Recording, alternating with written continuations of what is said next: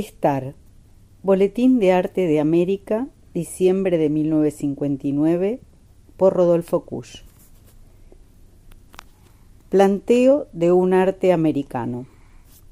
Un arte verdadero no puede andar lejos de la verdad, porque si no, no sería arte sino juego. El juego tiende a ser falso, mientras que el arte no puede serlo. Y como en una religión se da totalmente la verdad, el arte debe ser un poco como un acto religioso. Claro que no se trata de alguna religión en particular, sino de esa actitud mística que consiste en incorporar todo lo que ocurre por más nocivo que sea, ya se trate del mundo, del mal, del bien, de lo hermoso o de lo feo. El ateo solo ve el bien y lo quiere practicar, pero el religioso, porque teme el mal, tiene conciencia de éste. Por eso vale más una actitud religiosa, porque ella confiesa que somos malos. Arte y religión tienen entonces en común la confesión de la verdad, por lo menos en lo que se refiere al gran arte, aquel que surge como un compromiso y una necesidad, y que no tiene nada que ver ni con el espectáculo de malabaristas, ni con la satisfacción de nuestros burgueses cuando van a reír al teatro. En general, cuando el arte no confiesa, miente, y por lo tanto entra en el plano de la diversión. Y la confesión ha de ser de las cosas que vienen desde muy adentro, más allá de la conciencia, de aquel mundo que se halla cerca del germen vital o de que arranca la vida misma. Sólo así se hará arte americano, porque América exige confesión. Pocas veces se la logró.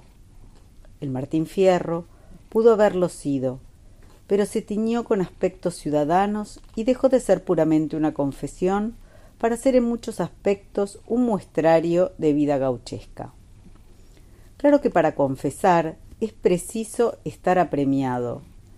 Por eso no ha de ser una confesión a modo de diálogo, como quien hace una confidencia, sino del que lanza a la cara de los demonios que lo rodean la evidencia de que vive, porque teme que éstos se lo devoren. Se trata en el arte de una confesión que esté a la de una conjuración mágica, que se elabora con terror y en la que se vuelca todo lo que se es. Y es que en América hay una naturaleza en su sentido arcaico, ya sea como política, como paisaje, como neurosis o lo que fuera. Se da siempre y nos urge la confesión Tratamos de conjurar el miedo con actitudes pretenciosas, con recetas técnicas respaldadas por ciudades monstruosas. Tratamos de echar tierra sobre la mala América, vistiendo siempre el más bonito de los trajes. Pero como en verdad somos malos y sucios, pronto comprendemos que somos también pequeños y que el traje nos queda grande como esto solo se arregla con la confesión, necesitamos el gran arte para ganar la salud. En cierta manera, la naturaleza mala de América nos surge para confesar lo que somos, y una confesión urgente ha de ser megalítica, de tremendas proporciones, para contrarrestar la gran naturaleza y mantenerla a raya mediante la conjuración mágica. Eso, en la plástica, ha de ser como un fresco, un monumento o un altar, y en la acción como un rito, procesión o misa. Ya no se trata entonces del juego menor de la pintura de caballete, porque no interesa el comedor del burgués, ni tampoco interesa la acción como un simple episodio puesto a modo de cuadrito de caballete en la caja escénica.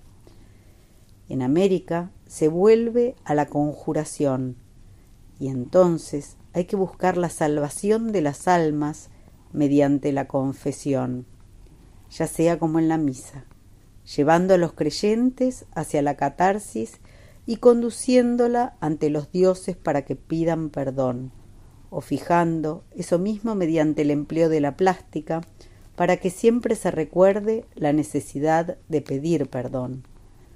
Para ello hay que volver al antiguo terror, o mejor, confesar que sólo el terror nos lleva a vivir en el mundo falso de nuestras ciudades. Todo consiste en no perder la confesión y lograr con ella el gran llanto, ese llanto primero que estalla cuando se restablece la antigua unidad biológica de un hombre mutilado por un exceso de conciencia. Es el llanto que trata de tapar la técnica, la inteligencia y el boato ciudadano. No cabe duda que en este terreno del gran arte los únicos bienaventurados son los iletrados, porque ellos siguen la senda de su unidad, o mejor, de su confesión constante. Ellos llevan el llanto a flor de piel y tienen el gran arte en la sangre a punto de madurar, porque no son víctimas de su propia conciencia como nosotros los letrados. Es la saludable senda de los analfabetos que con sus signos dicen toda la verdad. Claro que los letrados de nuestra clase media no ven la necesidad de tanta confesión, y no es porque sean deshonestos, sino porque en la vida consciente de la ciudad la confesión es peligrosa. Por eso prefieren el juego en el arte, y por eso nunca harán el gran arte. Podrán confesar los desheredados que nada tienen, la masa amorfa que vegeta, porque sólo ellos están en América, y en ese estar conocen el camino de la salud, o sea, de un arte como confesión.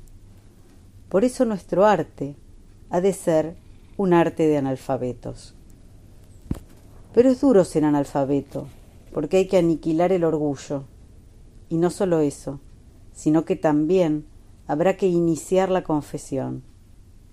Como lo que se reprime es mucho, la confesión será monstruosa y un arte auténtico en América ha de ser feo y monstruoso. Por todo ello es inútil, por ejemplo, escribir teatro a la manera griega o pintar como el más francés, porque eso es simplemente idiota. Como cuando éramos chicos y nos queríamos meter en la conversación de los adultos. No podemos ser adultos en arte si no hemos sorbido el ámbito para conseguir nuestra propia madurez. Sorbemos el ámbito en tanto nos confesamos, y en la confesión nos saldrá un arte deforme que toma el sentido del miedo que llevamos muy adentro, y entramos en el ritmo de los frustrados y no de los poderosos, el del residuo humano, y no el de los que se creen hombres pero son inhumanos.